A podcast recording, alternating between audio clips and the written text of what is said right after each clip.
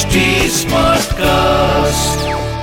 आप सुन रहे हैं एच डी स्मार्ट कास्ट और ये है फीवर एफ़ प्रोडक्शन तो भैया आखिर वो दिन आ ही गया जिसका सबको इंतज़ार था या कहें कि डर था।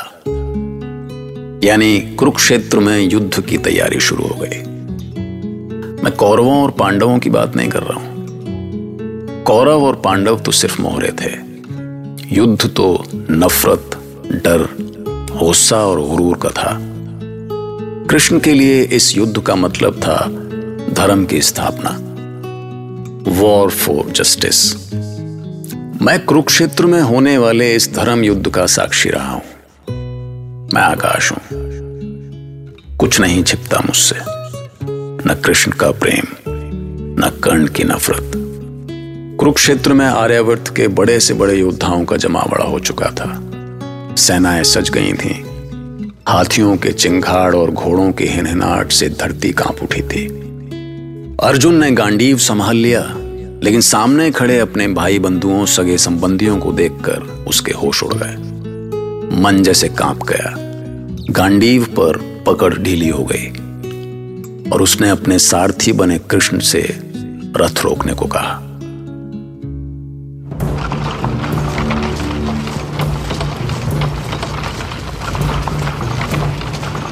रथ रथ रोकिए रथ रोकिए कृष्ण रथ रोकिए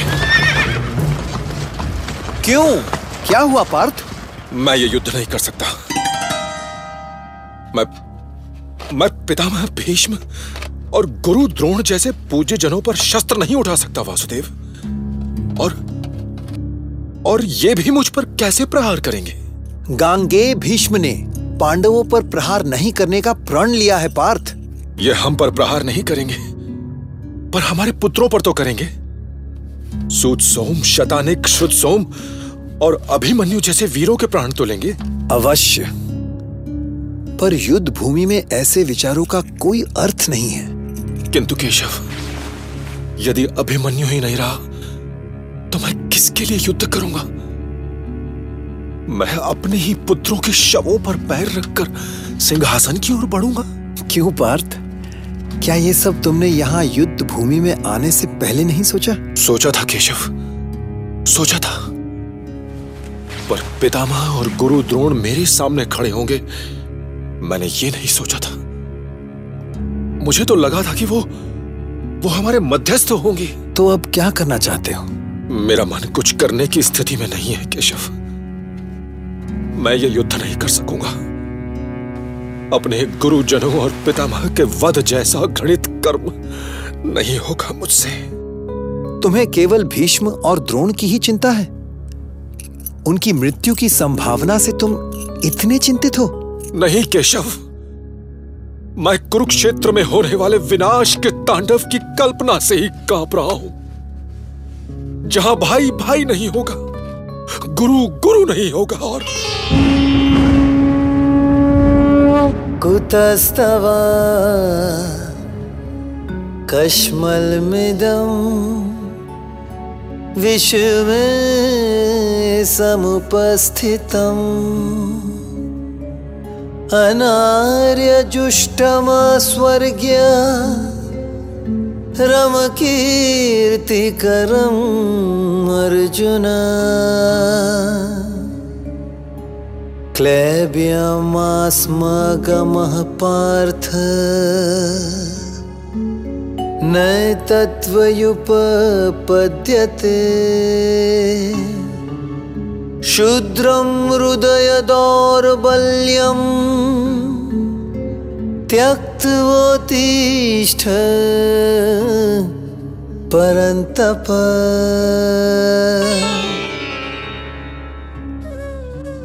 तुम्हारे इस मोह से क्या मिलेगा तुम्हें, पार्थ? मोक्ष मिलेगा तुम्हें या स्वर्ग जाओगे? या तुम्हारी कीर्ति पताका लहराएगी इस त्रिभुवन में? यदि ऐसा होना है तो फिर क्यों लड़ने आए हैं तुम्हारे ये श्रेष्ठ जन?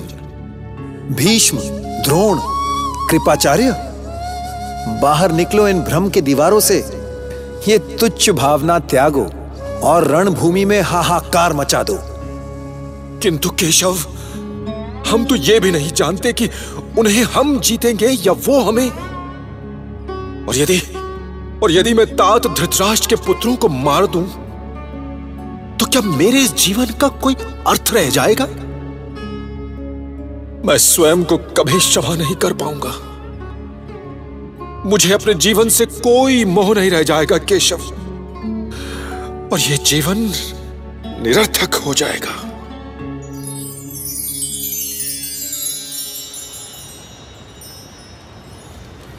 ये पांडव युद्ध करेंगे भी, या केवल कृष्ण के प्रवचन ही सुनते रहेंगे?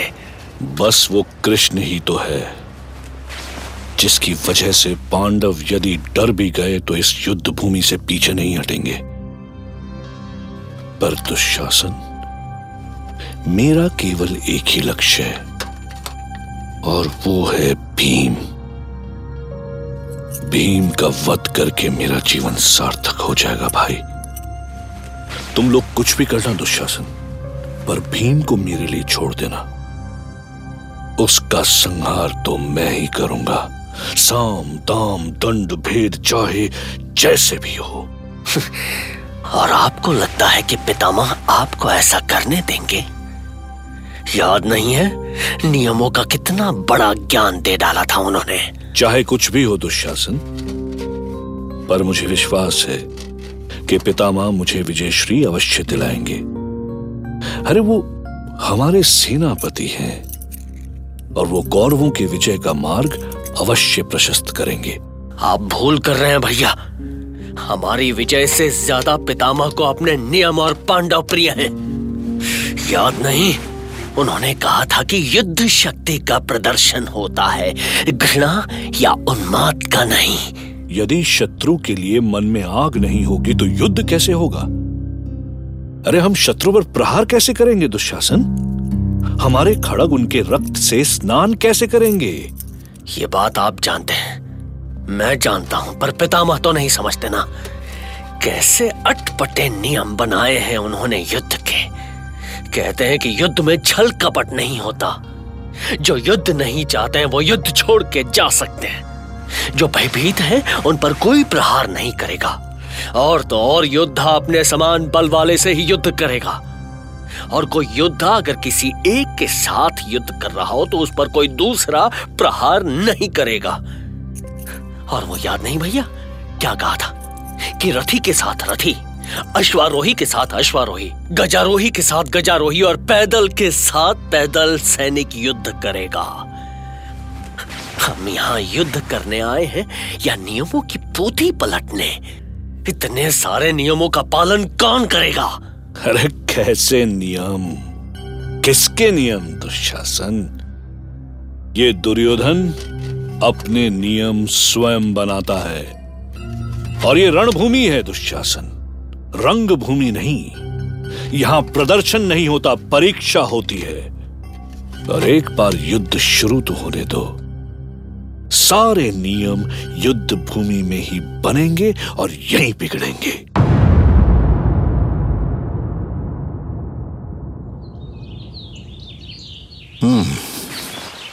ये सारे नियम तो ठीक है संजय। पर योद्धा इन नियमों में बंधे कैसे रहेंगे? पितामह कौरव और पांडव दोनों के पूज्य हैं। वो स्वयं ही इन नियमों का ध्यान रखेंगे महाराज। और महाराज धृतराष्ट्र यदि कोई ये नियम तोड़ेगा तो वो कौरव ही होंगे क्योंकि वो घृणा से भरे हैं। दुर्योधन तो केवल संहार का अवसर देख रहा है। मुझे भी ऐसी ही आशंका है तात। किंतु आपका आशीर्वाद सदा आशीर्वाद? जैसे मैं आपको आँखें नहीं दे सकता वैसे ही दुर्योधन को आशीर्वाद भी नहीं दे सकता। और फिर उसे मेरे आशीर्वाद का नहीं उसके कर्मों का फल मिलेगा। ऐसा ना कहे महर्षि व्यास मेरा मन विचलित हो रहा है। आपकी अधीरता से विधि का विधान नहीं बदल सकता महाराज। अब आपके वंश में कुछ नहीं है। अब तो बस महाभारत होगी। महायुद्ध। आपके और महाराज पांडु के पुत्रों का महायुद्ध।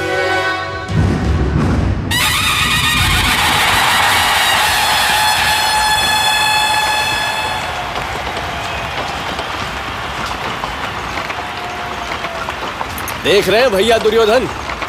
ये पांडव तो जैसे आत्महत्या ही करने आए देखते ही देखते मारे जाएँगे ये सब। देखिए हमारी सेना के सामने उनकी सेना कितनी छोटी दिखाई दे रही है। पितामह और आचार्य को इनका संहार करने में एक दिन भी नहीं लगेगा। पर पितामह तो पांडवों पर शस्त्र ही नहीं उठाएँगे। तो उनका संहार कैसे होगा भैया? तुम उसकी चिंता मत करो दुशासन। मैं अफसर मिलते ही पितामह के स्थान पर कर्ण को ले आऊँगा। वो अर्जुन को मार गिराएगा और अर्जुन के गिरते ही मैं उस गंडे भीम को मृत्यु के घाट उतार दूँगा। और हाँ युधिष्ठिर और नकुल सहदेव को मैं मार डालूँगा भैया। अरे वो तो वो तो डर से ही मर जाएँगे दुशासन।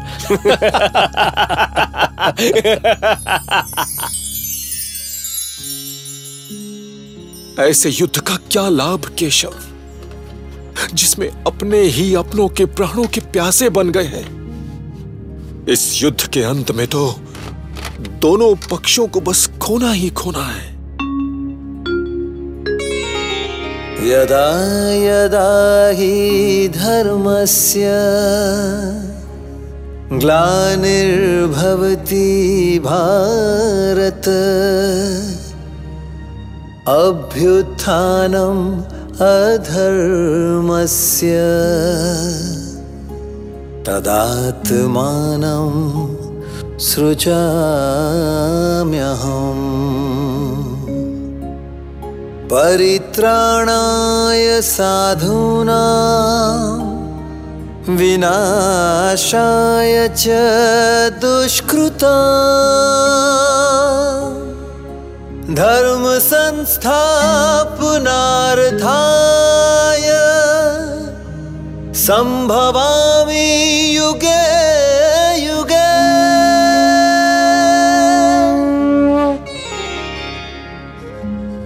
तुम सृष्टि के अंतिम सत्य को भूल रहे हो, अर्जुन। और अंतिम सत्य अपने या पराये का भेद नहीं है। भाई बंधु का संबंध अंतिम सत्य नहीं है। अंतिम सत्य है धर्म। जब जब धर्म की मर्यादा भंग होती है और अधर्म में वृद्धि होती है, तब तब ही मैं स्वयं की रचना करता हूँ। मैं साकार रूप से लोगों के सम्मुख प्रकट होता हूँ। धर्म की रक्षा के लिए और पापियों के विनाश के लिए मैं हर काल और हर युग में प्रकट होता हूँ। किंतु वासुदेव। संदेह ना करो पार्थ। मैंने जो कहा उसे अपना कर्तव्य समझकर स्वीकार करो। कर्म करो अर्जुन केवल कर्म। फल की चिंता मत करो। फल की चिंता करने का तुम्हारा कोई अधिकार नहीं है।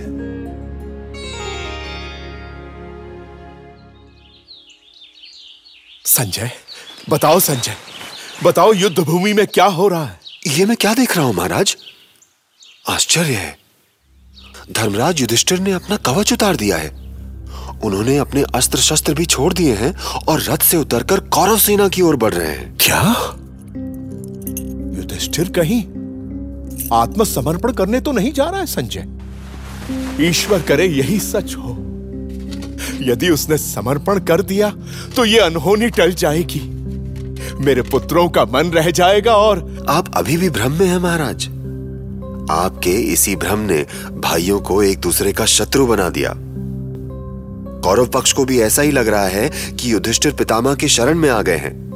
वो तो वो तो दुर्योधन का जयघोष भी करने लगे हैं।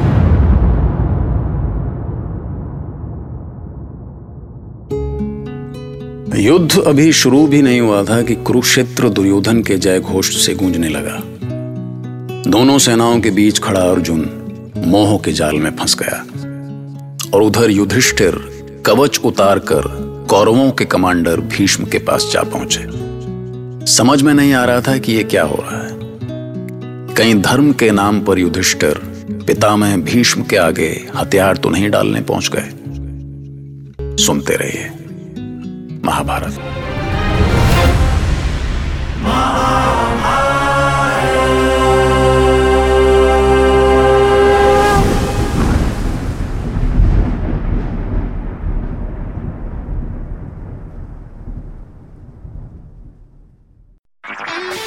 आप सुन रहे हैं एच डी स्मार्ट कास्ट और ये था fever FM production H smart cast